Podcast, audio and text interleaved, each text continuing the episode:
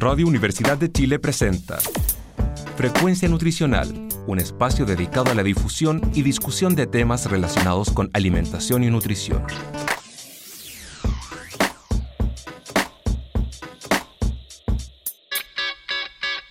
Hola a todos, muy buenos días. Sean bienvenidos a un nuevo programa de Frecuencia Nutricional en sintonía con tu bienestar, un programa de difusión y conversación de diversos temas de alimentación y nutrición, tanto actualidad nacional como internacional. Estamos muy felices de comenzar un nuevo programa en el que, como cada sábado, compartimos un poco nuestro conocimiento, ya que somos un programa conformado por estudiantes de la carrera de Nutrición y Dietética de la Universidad de Chile, que queremos compartir nuestros conocimientos con ustedes. Mi nombre es Javiera Rojas y hoy me encuentro con Sabrina Gajardo. Hola Sabri, ¿cómo estás? Hola Javi, muy bien. ¿Y tú? Bien, gracias. Qué bueno. Aprovechamos de saludar también a la profe que nos acompaña, Lisette Duarte. ¿Cómo está, profe? Hola, todo bien, todo bien. Aquí en un día soleado. muy bien. Sí, no, un día muy rico sin duda.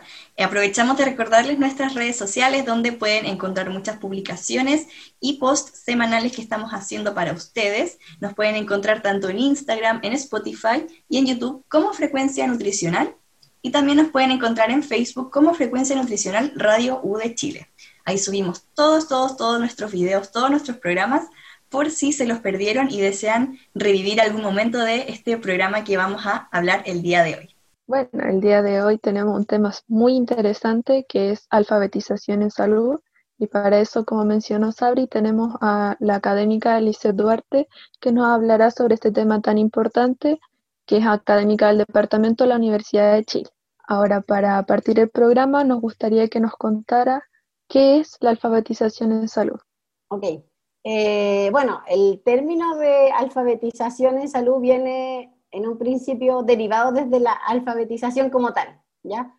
Y lo que se entiende como alfabetización en el nivel más básico, por así decirlo, es saber eh, leer y escribir. Pero existen también distintos niveles de la alfabetización que tienen más que ver con concluir algo, con ejecutar una actividad, con incluso poder explicar a otra persona lo que uno entendió. Entonces, no se, no, se refiere solamente a saber leer una instrucción, sino que también el comprenderla y poder ejecutar algún cambio en nuestra vida a distintos niveles.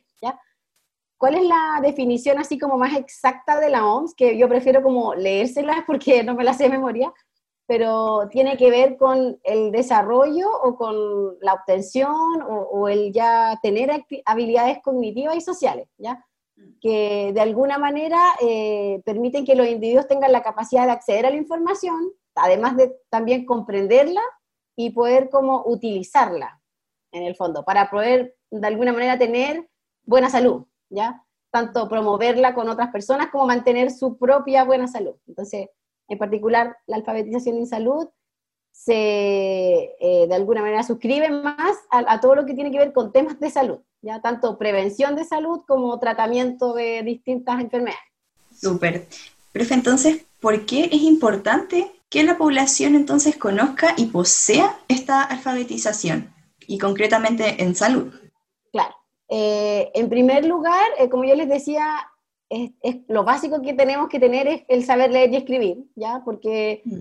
si sabemos leer y escribir podemos obtener información, por ejemplo, a partir de un díptico, de una infografía, eh, incluso el poder entender, por ejemplo, en el caso de nutrición particular, nutrición en salud, eh, indicaciones de alimentación, ¿ya? O eh, una indicación de una receta.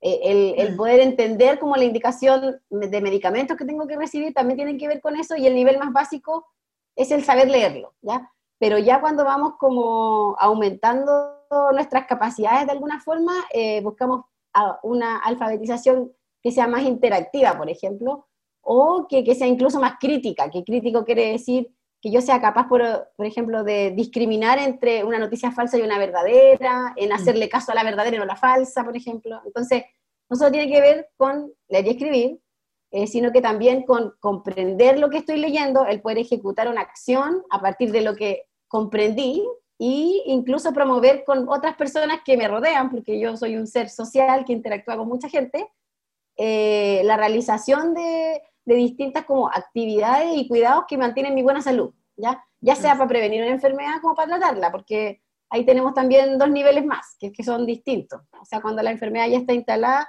yo tengo que ser capaz como de cuidarme para que no siga progresando o para evitar eh, los síntomas, o, cuando yo estoy sano, tengo que ser capaz de evitar que me dé una enfermedad, ¿ya? Entonces, con eso que, por eso es importante estar alfabetizado y, y comprender las indicaciones y también ejecutar acciones de acuerdo a lo que entendí y, de acuerdo a lo de que discriminé, porque mm. no es solo copiar lo que me están diciendo de alguna manera. Entonces, por eso eh, es un, de alguna manera, un bien que es como básico para poder tener una vida saludable, en el fondo, y sana, y estar uno en, en buenas condiciones de salud. Eso es súper importante porque hay estudios en Chile que mencionan que casi el 80% de los chilenos no comprende bien lo que estamos leyendo. Entonces es súper importante que no solamente sepamos leer y escribir, sino que también comprendamos lo que estamos leyendo. Y desde ese mismo punto nos gustaría saber cuáles son las posibles consecuencias o cuál es el impacto en salud que podría tener una deficiente alfabetización. Eh, claro, o sea, como mencionaba Javiera, es súper importante porque tiene que ver con un impacto directo en nuestra vida cotidiana, ¿ya? Eh, ¿Qué es lo que se ha visto? Varias revisiones en otros países eh, y también algunas más incipientes en Chile han eh, analizado como el grado de alfabetización de la población y qué es lo que se ha visto que cuando hay menor grado de alfabetización existen, por ejemplo, peores resultados de salud, que eso quiere decir que la gente se enferma más, que la gente se cuida menos, que previene mm. menos enfermedades, ¿ya? Y que también hay mal uso de los servicios de atención, porque no se entiende bien cuándo consultar, en qué caso sí yo debería consultar, por ejemplo, un servicio de urgencia, en qué caso no, eh, a quién preguntarle incluso. El, hecho de no saber a qué profesional dirigirme también es una baja alfabetización en salud, ¿ya? Porque puedo preguntarle al médico cosas de nutrición o a la nutricionista cosas del médico. Entonces, eh, de alguna manera, esto va a optimizar los recursos que, que estamos invirtiendo en la gente, ¿ya? Porque si yo al final me enfermo más, eso va a significar un mayor costo para el país por persona. Por persona enferma se gasta más en medicamento, en tratamiento, en hospitalización, etc. Y mm. también va a significar un mayor gasto como eh, de tiempo, porque voy a estar rebotando, por ejemplo, en distintos profesionales, eh, no sabiendo cómo, a quién preguntar bien, a quién acudir, y, eso al final lleva de alguna manera a, a que nuestro país sea menos eficiente en cuanto a la optimización de sus recursos. Ya, eso deriva en eso finalmente. Y por otro lado, en el tener gente más enferma que tienen peor calidad de vida. Entonces, es malo para ambas partes, ¿ya? Sí, claro. Sabemos que igual la comunicación en sí es un proceso súper complejo. O sea, nosotros podemos dar, por ejemplo, una indicación, sea cual sea, pero si yo estoy utilizando, por ejemplo, mucho tecnicismo, eh, si no me aseguro bien del conocimiento previo que tiene la persona o el paciente a la cual yo le voy a dar alguna indicación, si no sé sus experiencias previas, ¿no es cierto? Eh, por más que yo trate de dar un mensaje, ¿no es cierto?, lo más claro posible, lo más bien explicado y detallado, probablemente a la otra persona no le va a llegar ese, ese mensaje, a la otra persona como receptor como tal del mensaje. Eh, entonces, muy importante también, como decía la profe, tomar en cuenta el cómo se da la información, eh, más que lo que qué es lo que estamos diciendo de pronto. Sí, muchas veces las personas, por ejemplo, eh, les dan una receta y solamente eh, la van a, van a la farmacia, compran el remedio, pero no saben qué están tomando, qué les puede pasar con ese remedio. Tampoco el profesional de repente, a veces es un error que se comete que no le, no le dice a la persona por qué está tomando esto y por qué es importante que lo tome, porque muchas veces ha pasado que las personas se mejoran después de un día de tomar ese medicamento y después ya dejan de tomarlo, pero es importante que se comprenda la información y que ellos sepan que es importante que sigan tomando ese medicamento.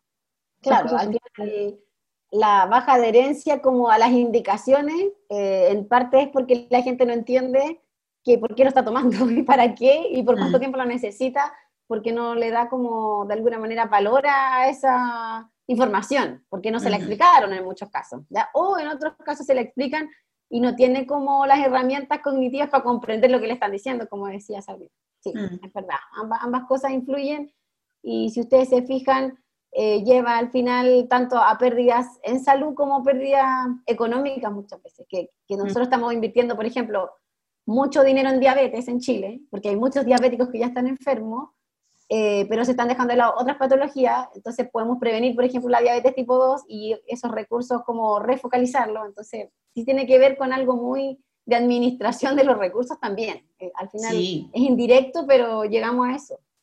Claro, es un aspecto bastante relevante. Todo lo sabemos que a veces tenemos escasez de recursos, entonces los recursos que hay, optimizarlos y usarlos de, la mejor manera.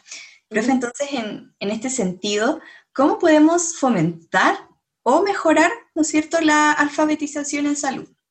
Eh, como yo les contaba, en otros países se han hecho estudios para ver cómo el nivel de alfabetización que tienen los individuos en distintas muestras de, personas. Y, lo que se sabe, así como en los países europeos, en Estados Unidos, que sí se han hecho, es que más o menos un tercio de las personas eh, tienen como un nivel de alfabetización que es bueno bueno, estamos diciendo, no así muy bueno, pero que es aceptable. Y los otros dos tercios es malo o muy malo. Por lo tanto, incluso en países más desarrollados que Chile, el nivel es bastante bajo, ¿ya? Y eso también es responsabilidad de los mismos profesionales de la salud que, que no, de alguna manera no, no alfabetizan a su población eh, o porque no hay campañas destinadas a esto, por ejemplo. Yo creo que por ejemplo, la crisis que hubo ahora con el coronavirus eh, demostró un poco esto, porque la gente no, tenía por qué comprender que era un PCR, por qué tenía que usar la mascarilla, qué es lo que es un virus, cómo se contagia, qué significa que, por ejemplo, que la superficie tanto tiempo, por qué el cloro y, no otra cosa en vez del cloro, etc. Entonces, con una población más alfabetizada, incluso las indicaciones pueden ser de alguna forma más eh, fáciles de comprender para la gente. Son las mismas indicaciones, pero la gente va a ser más adherente si entiende eh, lo que le están diciendo. Entonces, si el nivel es muy, muy bajo, eh, tiende como a haber gente que, que, ni siquiera intenta comprenderlo y lo, incluso lo niega, porque hemos visto esa experiencia de gente que dice que no, no existe el coronavirus, por ejemplo. Sí. Entonces, tú decir, con toda la evidencia que hay, cómo no existir, pero igual se entiende eh, con el nivel de alfabetización probable que hay en Chile, que debe ser peor que un tercio de, de aceptable, ¿cierto? Entonces, eh, las formas como de fomentarlo, en primer lugar, es tratar de realizar educación en salud, pero en distintos niveles, no solamente en el centro de salud, porque eso ya se hace, sino que también, por ejemplo, en medios masivos, ¿ya? En la televisión, en, por ejemplo, la radio, en los podcasts, ejemplos como este, como el de frecuencia nutricional, eh, infografía, etcétera. Como falta mayor eh, fomento de este tipo de educación que llega como y a, todos los niveles, porque la que uno recibe en el hospital o en la clínica o en el consultorio va directamente como uno es a uno, o a la familia lo más, y hasta ahí llega. Entonces, los espacios que hay eh, actuales, formales, son muy pocos. Por lo tanto, lo que se necesita es expandirla más, ¿ya? Utilizando como otro tipo de medios para llegar a la gente y lo que uno trata de hacer al final es llegar a medios masivos porque son los más populares, por así decirlo, y, llegan a todo estrato social. Entonces, eso por un lado, y además también el tratar de fijar bien la población objetivo a la que yo voy a educar, hacer materiales educativos que sean adecuados para los distintos niveles de personas, eh, el hecho de, desarrollar eh, o abordar distintas formas de aprender, por ejemplo, no solamente hacer infografías que es como lectura, sino que también incluir dibujos, que eso es más como fácil de entender en algunos didáctico. Mm. claro, o, cosas audiovisuales a la gente que es más como auditiva, eh, canciones, etc. Entonces, yo creo que, que, lo que se puede hacer es como en distintos niveles, no solamente en el hospital o la clínica o el consultorio, empezar a hablar de salud mm. y, y, hablar cosas reales. Y eso es lo otro.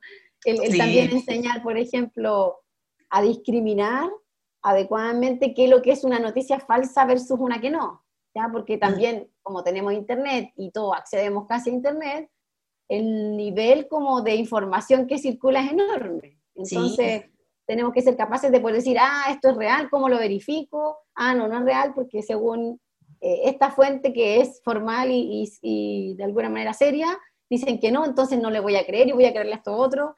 Eh, pero para eso tenemos que educar a la gente para que sea capaz de, por ejemplo, chequear la noticia. Claro. Entonces, desde ese punto en adelante diría yo que, que, es que uno podría fomentarlo, o sea, haciendo muchas cosas que no se están haciendo y que de alguna manera en esta crisis eh, se dio como un empujón bien grande que se empezaron a desarrollar de forma bien obligatoria, porque si no hablamos del coronavirus no hablamos de ninguna otra cosa, ¿entiendes? Entonces fue como que a presión tuvimos que aprender hartas cosas, eh, todos, ¿ya? de todos los niveles. Sí, de todas maneras, lo que decía también el exceso de información. anteriormente hemos hablado de, este tema igual en, en, en algunos de nuestros programas anteriores, este exceso de información que a la larga conlleva desinformación muchas veces.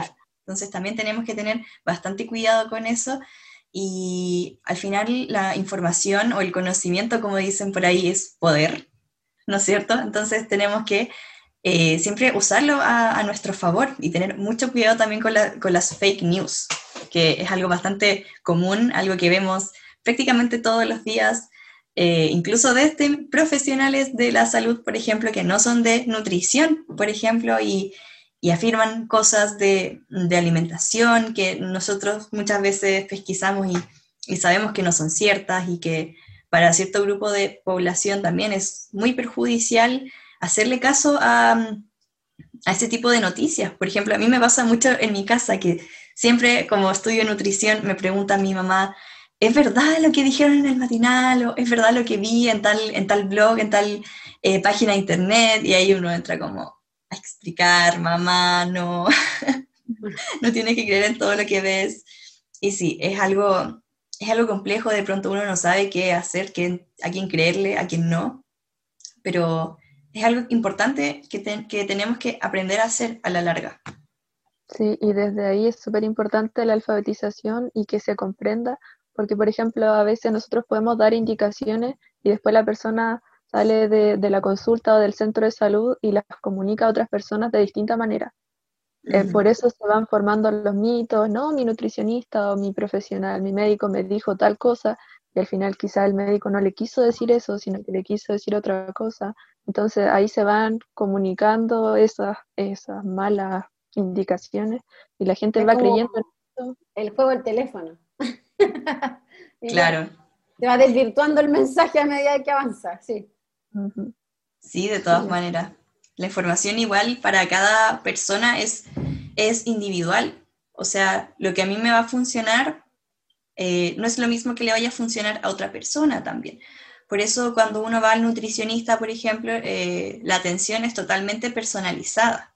Entonces el nutricionista va a usar todas las herramientas que tiene en función de la eh, comprensión que tenga la otra persona. Como también decía la profe, es muy importante entender que tenemos distintos focos, o sea, no es lo mismo referirse a un joven, ¿no es cierto?, con internet, alguien que conoce y utiliza estas herramientas que, por ejemplo, un adulto mayor, ¿no es cierto?, que es un poco más, eh, es distinto, ¿no?, poder llegar a ellos, hay que utilizar otro tipo de estrategias para poder captar su, atención, ¿no es cierto? Entonces, eh, efectivamente, para nosotros, ¿no es cierto?, que estamos como siempre pegados al celular, de pronto em, medios como Instagram, eh, como Facebook, por ejemplo, TikTok, entre otros, em, se utiliza mucho esto de, de, utilizar estas herramientas para informar a la población, de educarla en distintos temas, eh, sea salud, eh, sea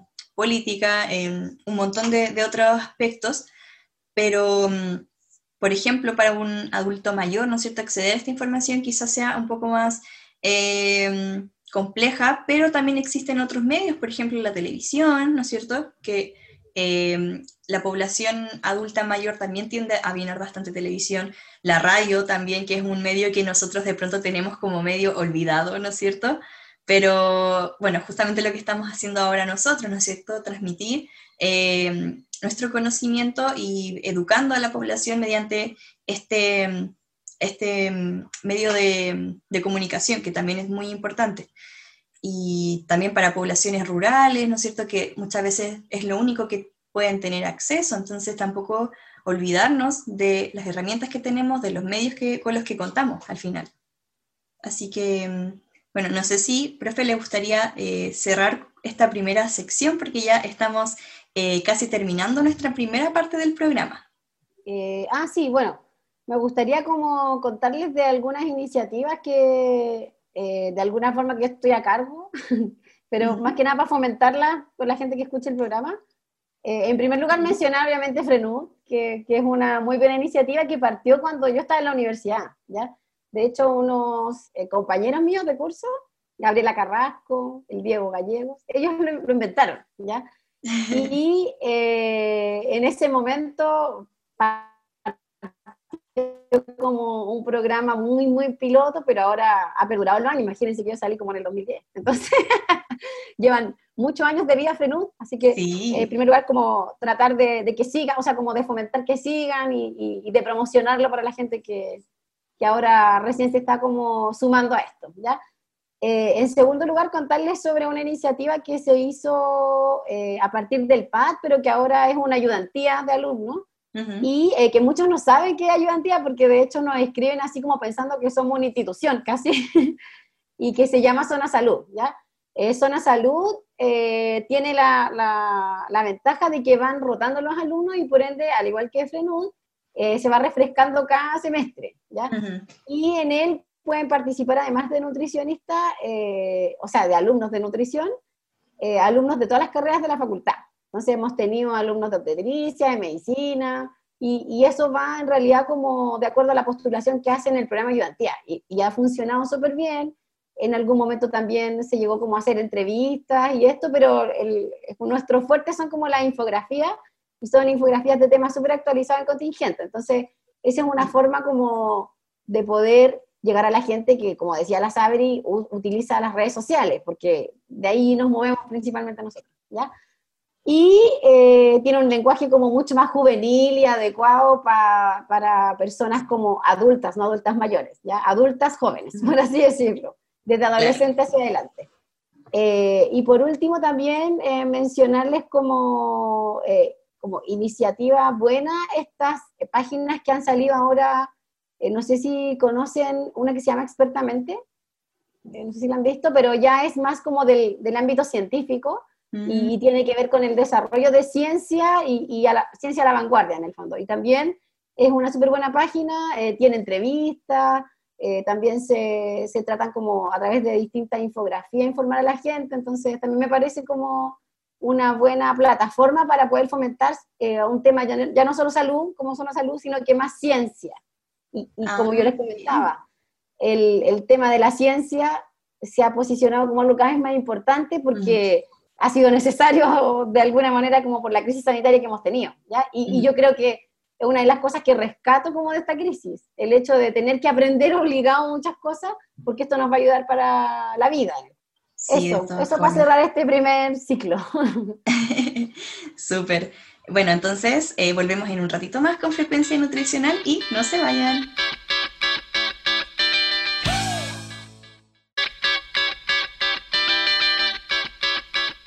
De vuelta con este programa muy entretenido de frecuencia nutricional en sintonía con tu bienestar. Estábamos hablando sobre este tema que es alfabetización en salud.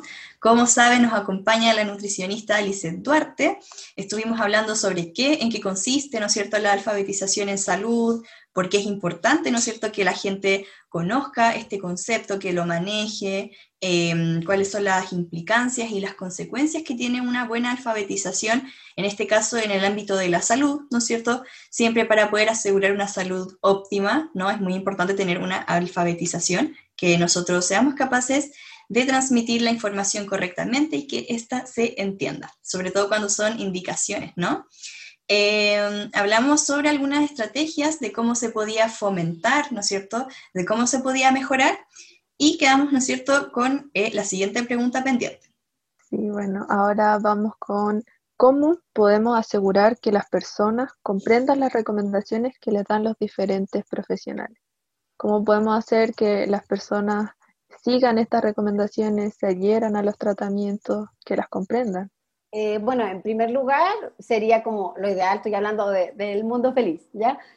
que las personas de Chile tuvieran un mejor nivel de alfabetización, porque así sería más fácil poder eh, educar, en el fondo, ¿ya? Ahora, considerando que esto no es así en este momento, eh, lo primero que uno tiene que hacer es cuando se encuentra frente a una audiencia o cuando se encuentra frente, por ejemplo, a un sujeto en particular, cuando es en el contexto de una consulta ambulatoria o, hospitalizado, también es así, que es como uno es a uno, es poder identificar a la persona y poder de alguna manera conocer más o menos cómo aprende esta persona y su nivel como de educación, ¿ya? Porque eso es básico para poder enseñarle algo, ¿ya? Mm. Entonces, eh, lo primero es eso, es como conocer dónde voy a hablar y de qué voy a hablar y, y hasta dónde puedo llegar en nivel de profundidad a dar una indicación de qué forma la doy, si es solamente oral, si es algo escrito, si tengo un apoyo, por ejemplo, de un material eh, como una pauta alimentaria para el caso de nutrición, o como una receta en el caso de un médico, o un díptico que tenga información, etc.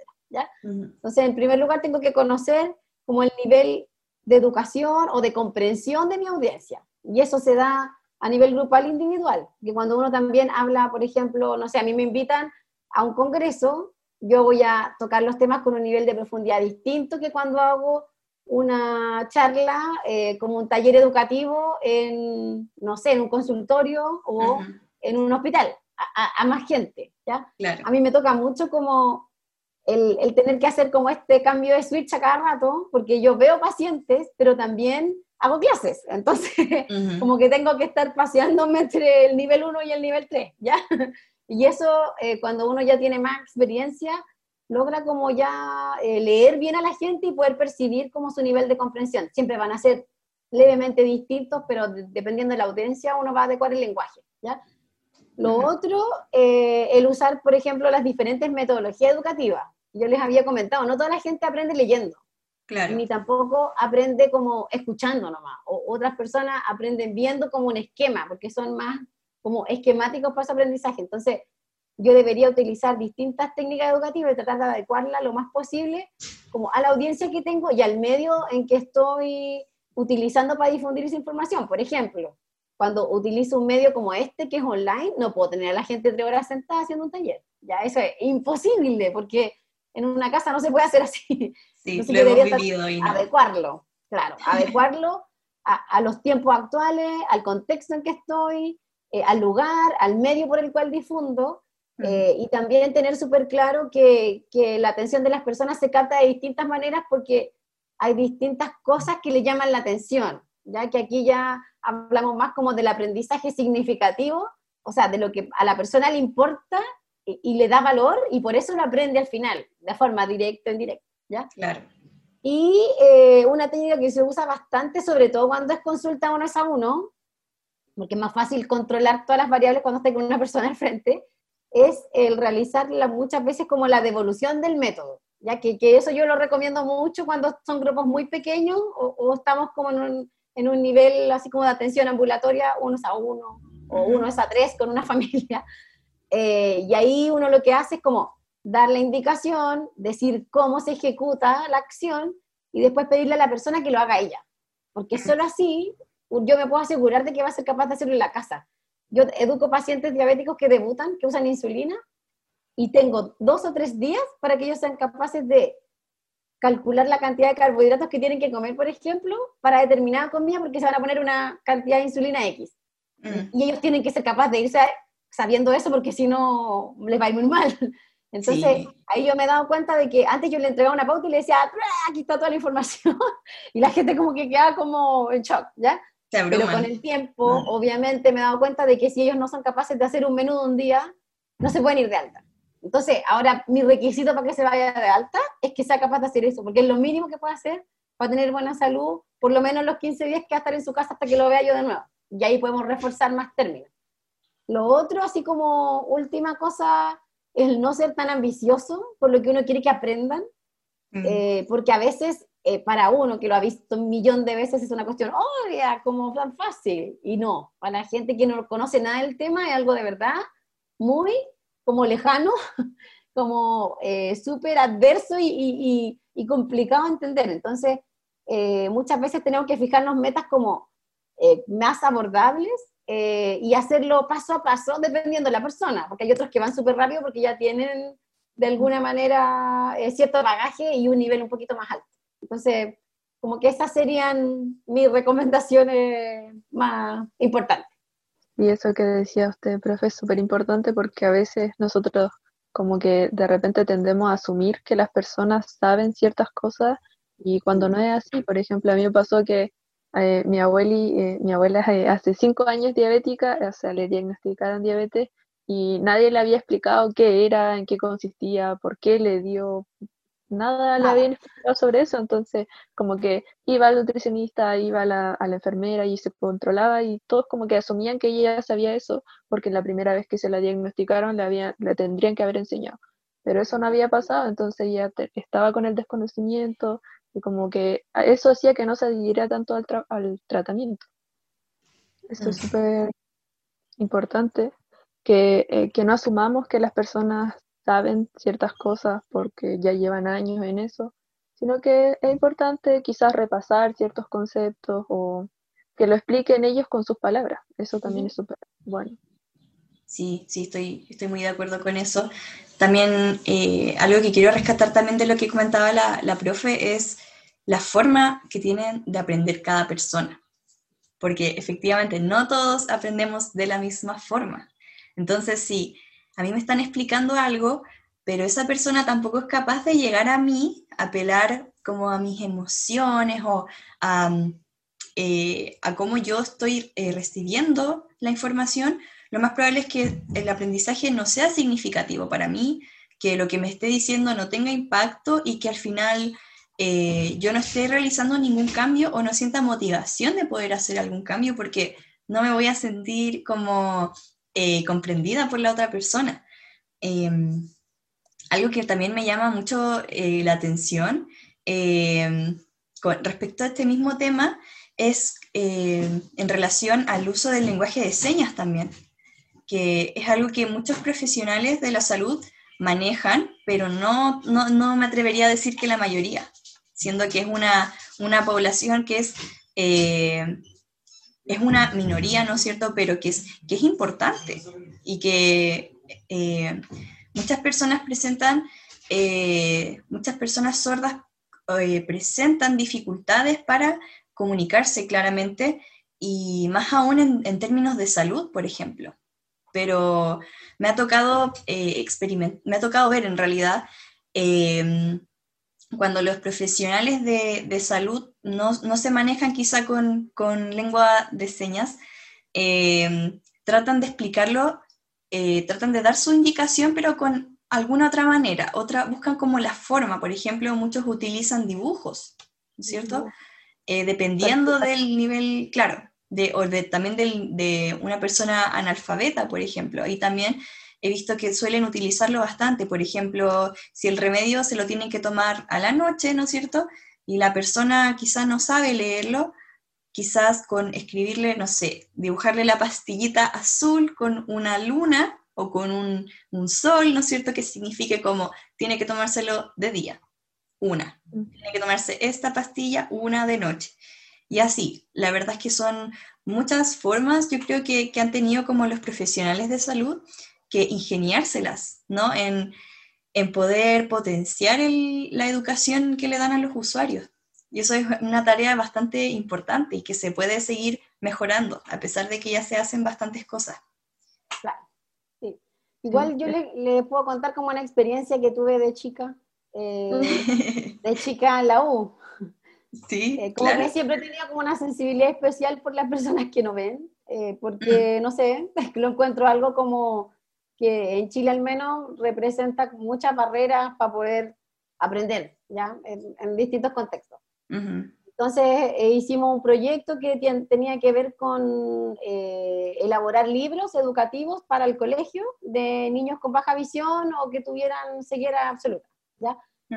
y, fue una linda experiencia porque eh, uno no se imagina cómo poder enseñar en esa población y y ellos contribuyeron bastante como al desarrollo del mismo libro. Eran estos libros que, que, hizo la profe Margarita Andrade alguna vez con el equipo de educación, que nosotros como que los adaptamos eh, a la población que queríamos educar.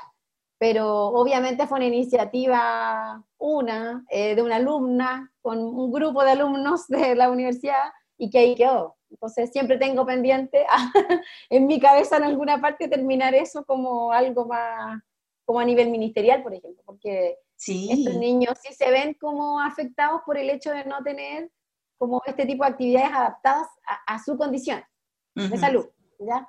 Eh, por lo tanto, creo que, que, sí, que se necesitan más iniciativas como esa y, y, de alguna manera eh, invitar a las personas que estén escuchando a tratar de desarrollar cosas en ese sentido, porque eh, muchas veces no nos fijamos que, que, nosotros tenemos todas las oportunidades, lo que tenemos todos nuestros sentidos así como activos, desaprovechamos la oportunidad de aprender. Y, y hay personas que tienen limitaciones que, que hacen que se encuentren en desventaja, que no me parece que esté bien.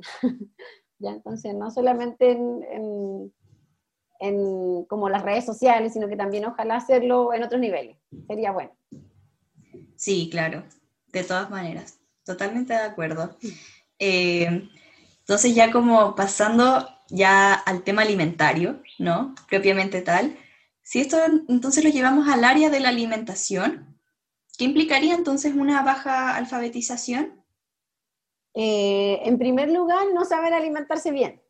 Ya, o sea, partimos de ese nivel, de, ni siquiera la persona que consultó con un nutricionista, no. De que está hospitalizada y la va a visitar un nutricionista. Es la persona que está en su casa, que puede que esté sana, pero que no sabe cómo alimentarse adecuadamente porque nunca ha recibido una instrucción al respecto, ni le han enseñado lo que pone lo que es malo, ni le han enseñado, por ejemplo, cuántas veces a la semana debería comer X cosas, porque tiene X nutrientes. Entonces, eh, de partida, eh, si lo llevamos como a la alimentación, que es algo tan doméstico, que hacemos todos los días todos, eh, la baja alfabetización implicaría enfermarse a causa de tener un mal estado nutricional, ¿ya? O deficiencias de micronutrientes.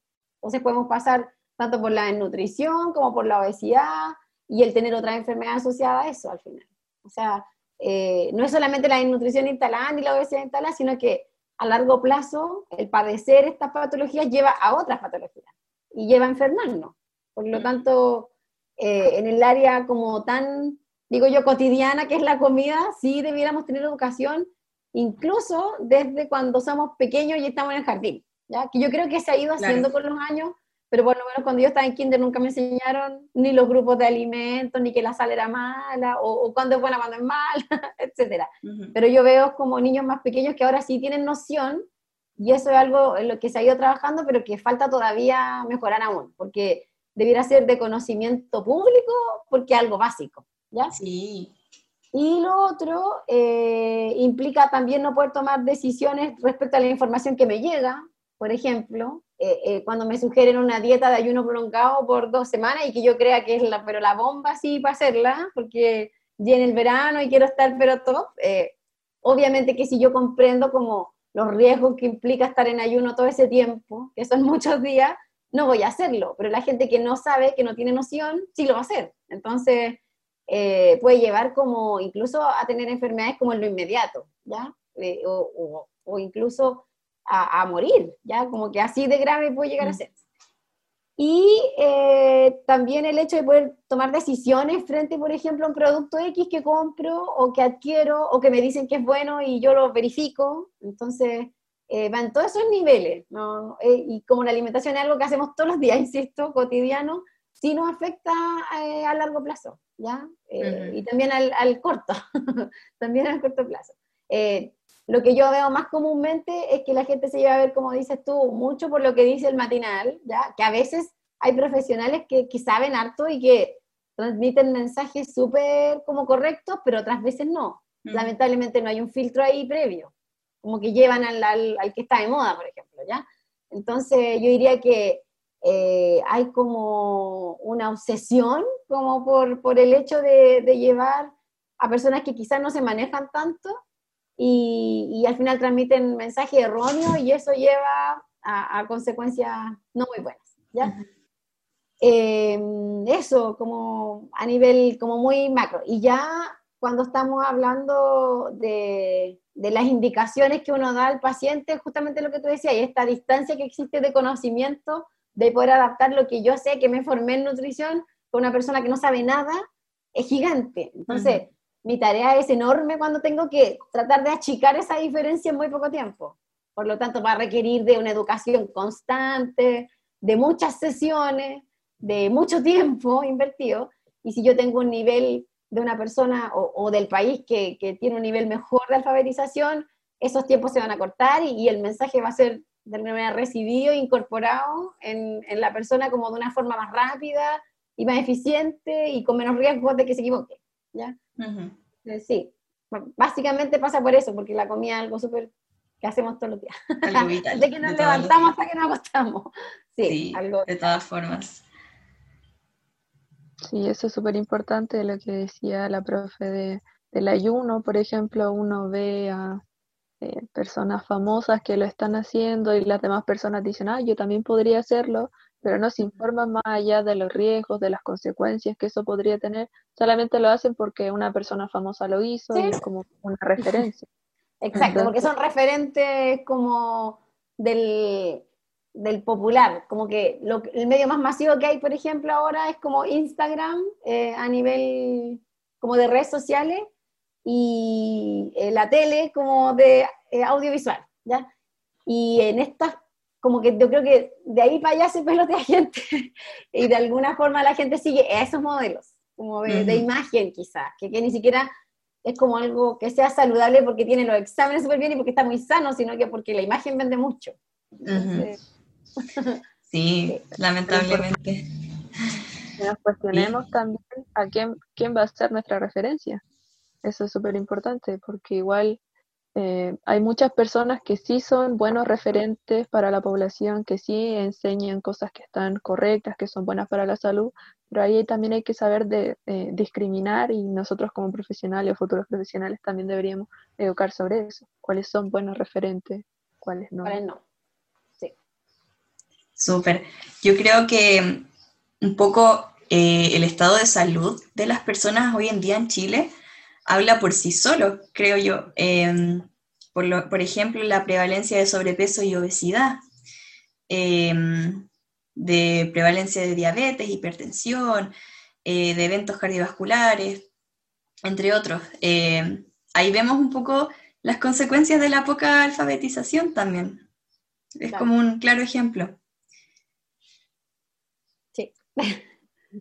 Ya para ir cerrando, nos gustaría que nos comentara, por ejemplo, cómo podríamos hacerlo nosotros como futuros profesionales o los profesionales que nos estén escuchando para dar la indicación a nuestros pacientes y que ellos las comprendan y, se alfabeticen de mejor manera.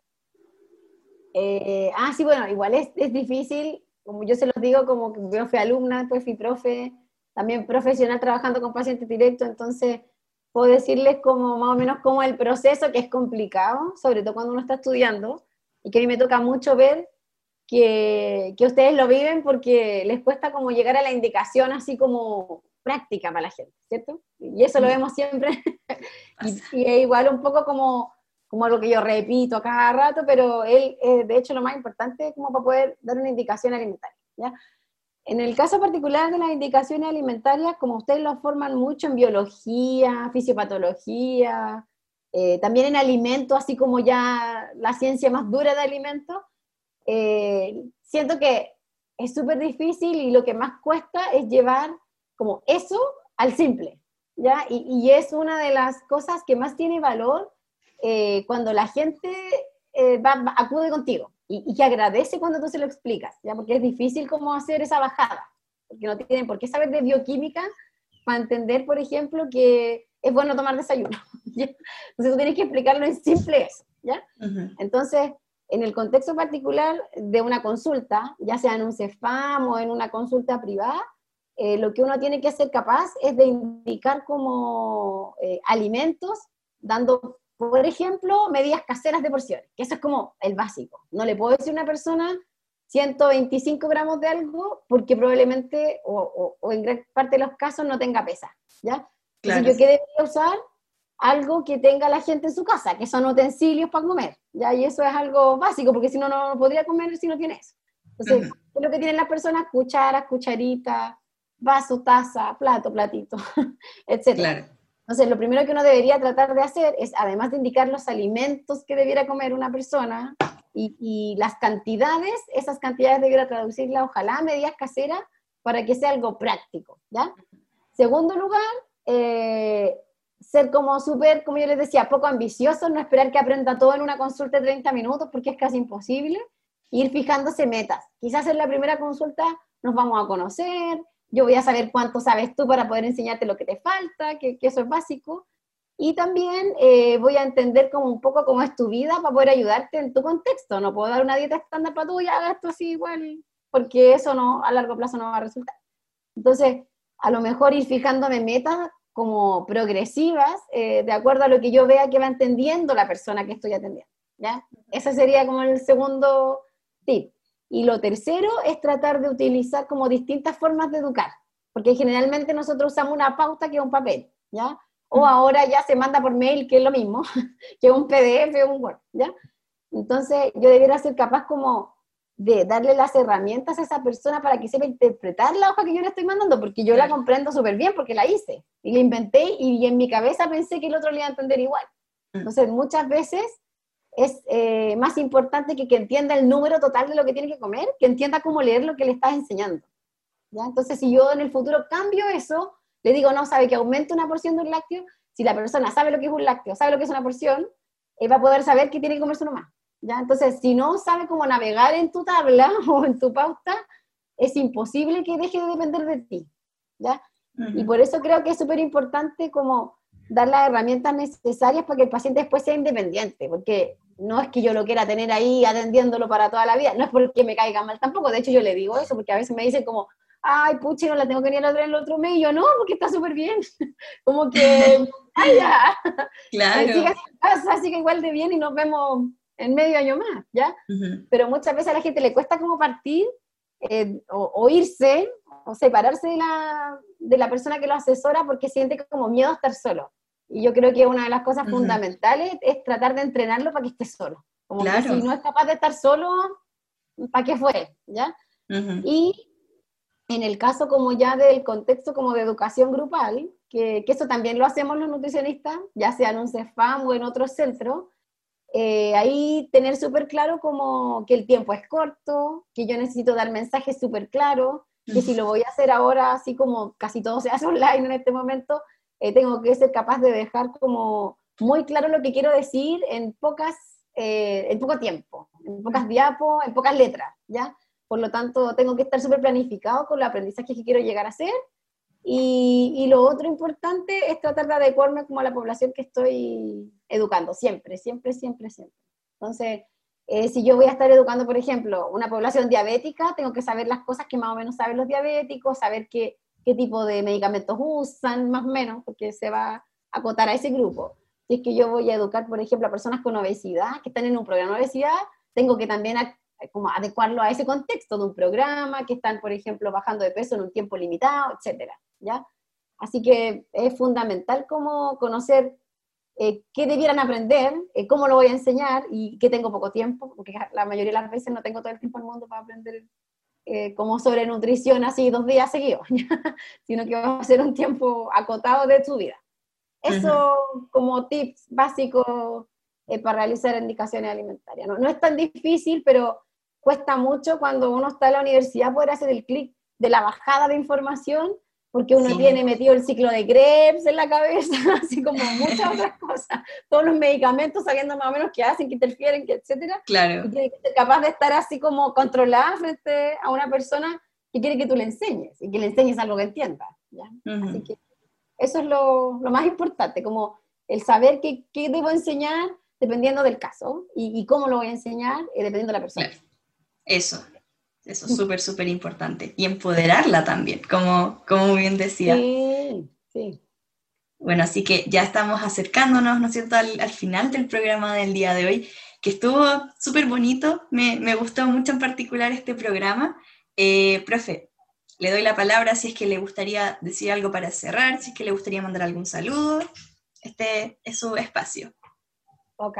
Eh, no, nada más que, o sea, lo más importante es tratar como de nuestras, nuestros sectores, nuestras plataformas, de hacer algo por esto, ya como por divulgar ciencia, divulgar salud, eh, sobre todo la gente que tiene como eh, habilidades para hacerlo, porque uno se puede educar al respecto y aprender a enseñar, pero hay gente que tiene más facilidad para hacer esos mm. clics. Entonces, o que están interesados en para poder aprender y hacerlo, ¿ya? Eh, tratar como de potenciar eh, desde nuestra vereda el, el, desarrollo como de distintos tipos de materiales para que la gente se eduque adecuadamente y, eh, y como que los, a ustedes, sobre todo alumnos, eh, decirles que todavía están en la U y pueden hacer cosas igual y que cuando salgan no se olviden de que hacían esto y que después pueden en algún momento retomarlo y hacer algo similar siendo ya profesional. Y saludos a mi familia, a mi perrita, a quien no lo va a escuchar ni lo va a entender. y a, bueno, a todos los que estén escuchando. Sí, pero ahí va igual el saludo para la Nina. la Nina, que hoy día no vino porque estaba molestando mucho. Javi, ¿te gustaría decir algo, mandar un saludo? Un saludo a mi familia, a todos los que nos están escuchando y, y como mensaje final, como decía la profe, empoderémonos, nuestra salud está en nuestras manos. Es cosa de que nosotros eh, tengamos la motivación para hacerlo, no es tan difícil, solamente tenemos que nosotros querer hacerlo. Eso, muy bien, estoy muy, muy de acuerdo. Eh, eso. Bueno, muchas gracias a todos por habernos escuchado el día de hoy. Esperamos que les haya gustado y nos vemos la próxima semana. Adiós. Chao, chao. Radio Universidad de Chile presentó Frecuencia Nutricional, un espacio dedicado a la difusión y discusión de temas relacionados con alimentación y nutrición.